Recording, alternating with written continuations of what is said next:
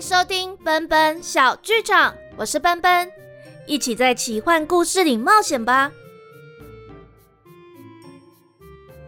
上一集说到，渊羽找出了索沃城的告密者，却连连接到瑞刚王子从英格凡斯寄来的信件。眼看秋天就要到了，渊羽也要再次回到那座他不想再踏进去的城市。那么，渊羽还会有什么样的冒险旅程呢？今天的故事就开始喽！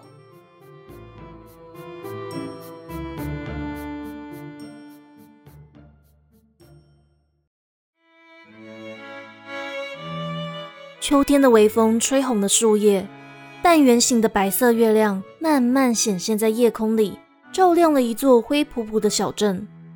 这个小镇在玄剑国边境之城索沃的附近。跟位于其中一条往来王都英格凡斯的路线上，所以时常有商队、信差和王城侍卫经过这里。小镇有两名城门侍卫，他们这一天特别的忙，刚让最后一队商队通行，疲倦的站在办公处直打哈欠，想要收拾随身物品离开。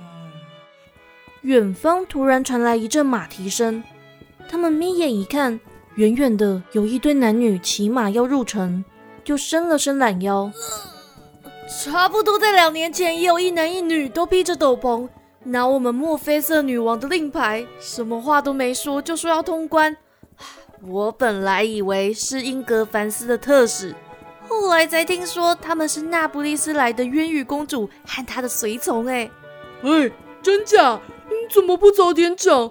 我那个时候都没有好好看清楚，哎，然后我还听说啊，我们瑞高王子未来要跟这个公主结婚，好像连聘礼都准备好了。哇，会被那位王子喜欢上的，应该是位武功高强啊非常粗鲁的人吧？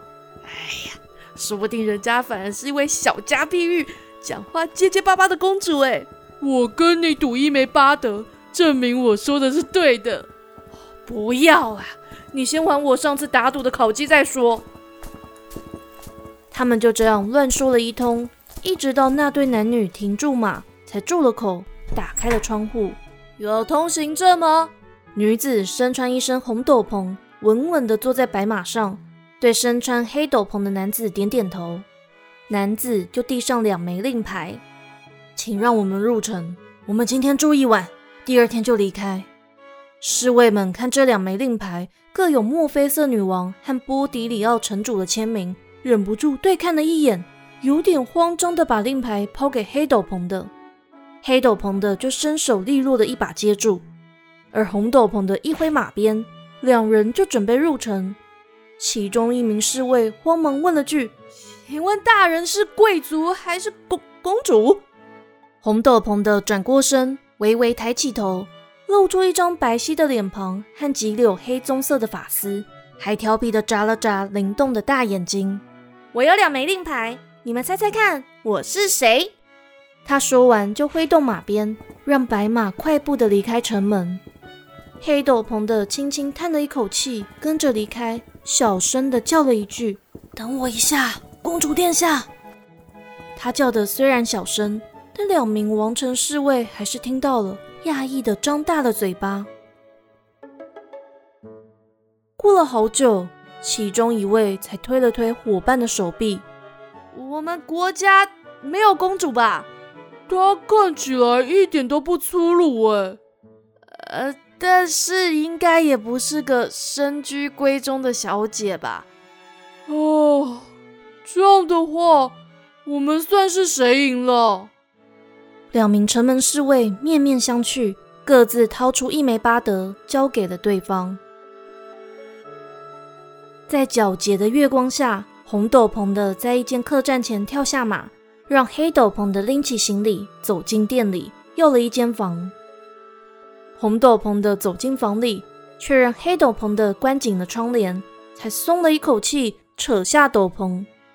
一身淡紫色的裙装划过带点灰尘的地面，扬起一点点的粉尘。卢娜，好累哦！上次从英格凡斯到索沃的时候，怎么不觉得这么远啊？公主殿下，上次我们是走得越快越好，这次要回英格凡斯是走得越慢越好，当然觉得远啊。”红斗篷的正是那不勒斯的大公主渊羽，而黑斗篷的则是他的贴身侍卫卢娜。从端午节的那场密报后，渊宇就连连接到瑞刚王子的来信。到了初秋，信件来得更加频繁。他在和老城主讨论过后，决定在中秋节来临前到英格凡斯一趟，跟墨菲瑟女王和瑞刚王子好好说清楚喜万波迪里奥的下落。他们是今天一早出门的，但渊羽的白马和卢娜的棕马好像了解主人的心事，出了城就放慢了速度，一直到傍晚才奔跑起来，带他们来到这座索沃附近的城镇。上一次渊羽只是经过这里，没有久留，这次还调皮的多跟城门侍卫说了几句话，想要排解自己紧张的心情。他拿出出发前收到的信件。在烛光下看着上头飞舞跋扈的字迹，瑞刚王子说他期待见到我，应该只是客套话吧？还说一定会给我一个超级大惊喜，我可以不要有任何的惊喜吗？渊羽说着就松了手，信纸飘落在房里的一张桌上，溅起了更多的灰尘。这这些房间是多久没有人进来了？卢娜笑着用一块干布抹了抹桌子。公主殿下，不然我在这里整理一下，您先到另一个世界找丹影殿下吧。渊羽点点头，从行李里头拿出了宝盒，一枚鸢尾花香包捆住了盒身。他小心翼翼地拆下香包，握在手心，另一手就打开了盒盖。卢娜，那我先去找丹影吃晚餐，有好吃的就带回来给你吃。卢娜看着公主消失在银蓝的光芒里，就听到窗外咚咚咚的被什么敲了几下。她屏气凝神的掀开窗帘的一角，却对上了猫头鹰灰眼圆滚滚的大眼睛。灰眼，发生什么事了？她开了窗，灰眼叫了几声，飞进房里，嫌弃的看了看环境，在天花板绕了几圈，最后还是选择停在卢娜的肩膀上。伸出一只绑着纸条的脚，卢娜呼了一口气，解下纸条，短短几行字映入眼帘：“要走就往南，圣特雷贝妥。”看完信烧，他照字条上说的，把纸条放在蜡烛上烧成了灰，顺道一起扫进房里的垃圾堆里。灰眼离开的时候，他看了一眼外头的白色月亮，已经躲进云里面了。心里不禁对这趟去英格凡斯的路程微微感到不安。而在金色瀑布的另一边，渊羽刚降落在青川边的草地上，丹影和蘑菇精就在他身旁围了一个圆圈，蘑菇精还又蹦又跳，好像在兴奋什么。丹影身着深蓝色的西装，内里是一件深色条纹的衬衫。他把头发梳得特别整齐，头上戴了王冠，对渊羽微微鞠躬：“我亲爱的公主殿下，请让我带您到宴会的现场。”渊羽也故作姿态的屈膝行了个礼，还笑了出来：“ 你们现在在玩什么啊？”丹影王子殿下，丹影没有回答，神神秘秘牵起渊羽的手，把他的宝盒塞进自己的口袋里。草草就对空中放了一枚魔法烟火，渊宇不可以放手哦。渊宇只听到丹影在自己的耳边说了这句话，就发现身旁的景象不停的转换。不一会儿，青川就被抛在脑后，各种蘑菇还来不及多说些什么秘密，就化为五颜六色的残影，连有些路过的精灵都好像虚无的影子一样，声音忽远忽近。王子殿下什么时候会结婚啊？这样明年还有宴会吗？人类公主真的好漂亮哦！哎，那个狐狸长老最近好像特别忙哎。接着，一道白光划破靛蓝色的夜空，渊羽低头想要闪躲亮光，丹影笑着轻轻抱住他，小心不弄乱他的头发和衣服。渊宇，我们到了，可以张开眼睛了。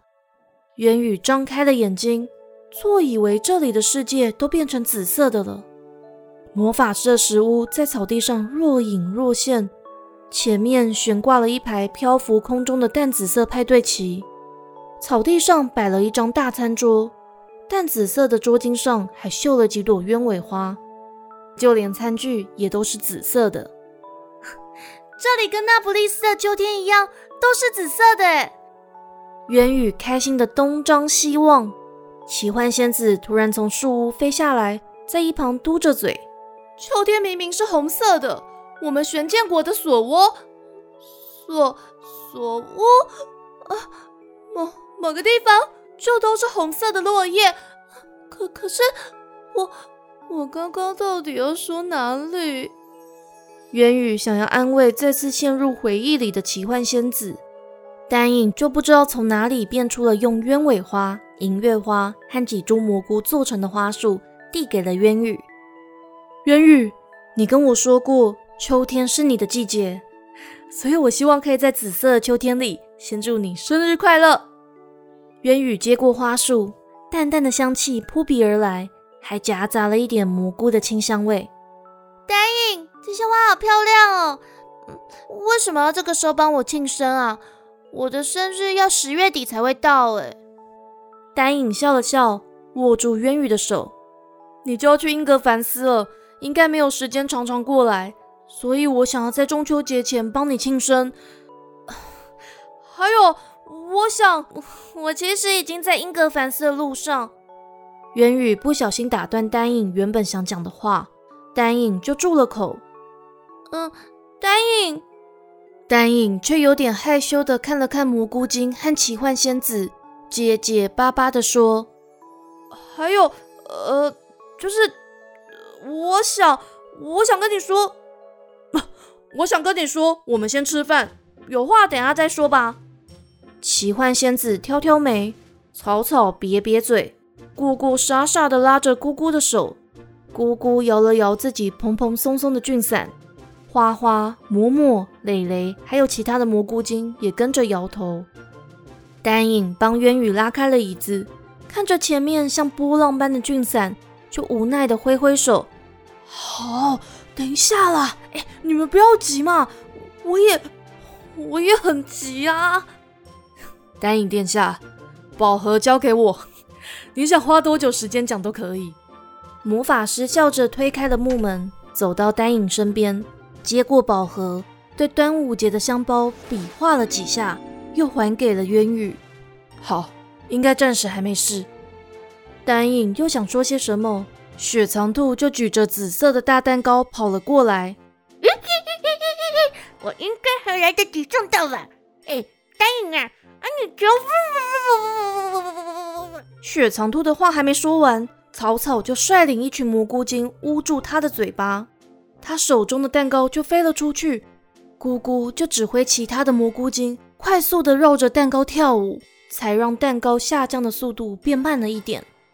魔法师再摆摆手，蛋糕就落在了桌面，一盘盘菜肴也出现在桌上。丹影敲了敲银杯，拉拉领口的蝴蝶结。嗯，既然大家都到齐了，那我们就先帮渊宇庆生吧。渊宇。生日快乐！生日快乐！生日快乐！生日快乐！渊宇笑着喝了口蘑菇汁，一刀切开大蛋糕，雪藏兔就唰唰几声把最大的蛋糕放到渊宇面前，丹影不断的为他添菜，蘑菇精们拿了几盘点心给渊宇，小嘴巴一张一合，好像在说些什么。魔法师哀伤又有点开心的关心他接下来的旅程。连奇幻仙子都在他的头发里多别了几枚发饰，要为他好好打扮。虽然大家对渊宇很好，但他还是忍不住觉得大家今天好像都欲言又止，不断偷看他和丹影。丹影更时不时的看向他，对上视线的时候还会害羞的别过头。当蓝色的月亮升到天空顶端时，所有的餐点和大蛋糕已经被一扫而空。魔法师弹弹手指，大餐桌就变得清洁溜溜，多了一些会发光的蘑菇和一株株的银月花。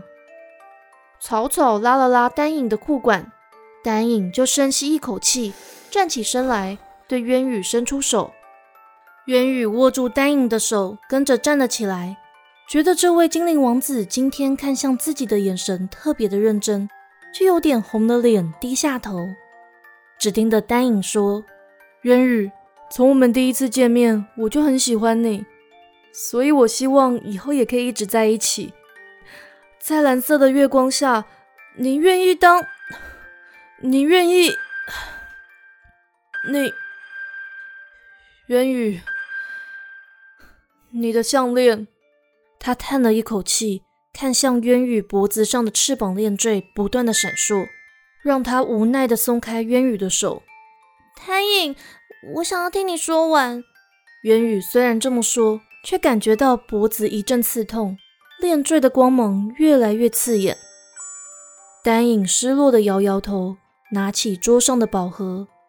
渊羽，我希望可以在更好的时机给你惊喜，下次我会再好好把话说完。只要是你给的惊喜，我我都会喜欢。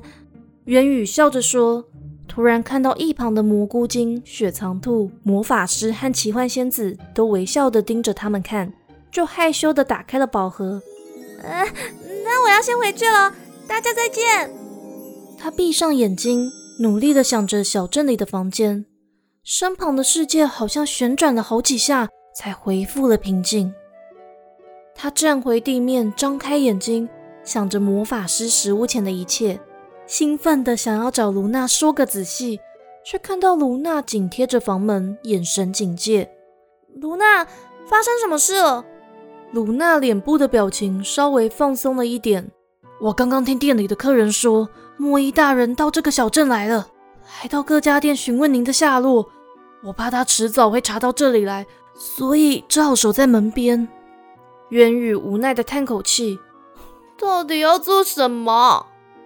他把香包绑回宝盒上，努力思索着。突然灵机一动，与其被他找到，我们还不如直接去找他。他把宝盒塞进鲁娜随身的行囊，有点紧张的拉了拉裙摆。走吧，我们该去找那个莫伊。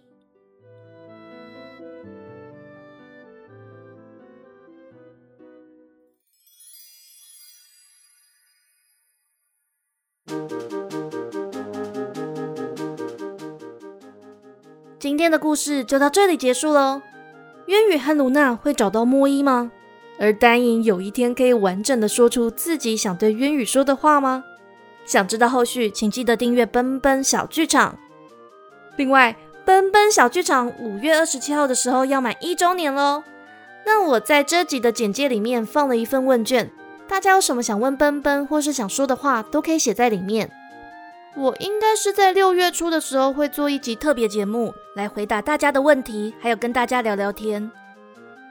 那我最近在 Facebook 的粉丝专业和 Instagram 上面有做一系列母亲节特辑的介绍，也就是那些故事里出现的妈妈角色。准确来说，他们有一些人并不是妈妈，却还是一样守护着自己的孩子。那至于奔奔介绍了哪些角色呢？就欢迎去看看啦。下一次的更新是在五月二十七号。我现在还在想要先更新端午节特辑，还是下一集的故事。但我保证过，我会在五月二十七到六月十号之间周更，就敬请期待。我们下次见，奔奔小剧场下回待续。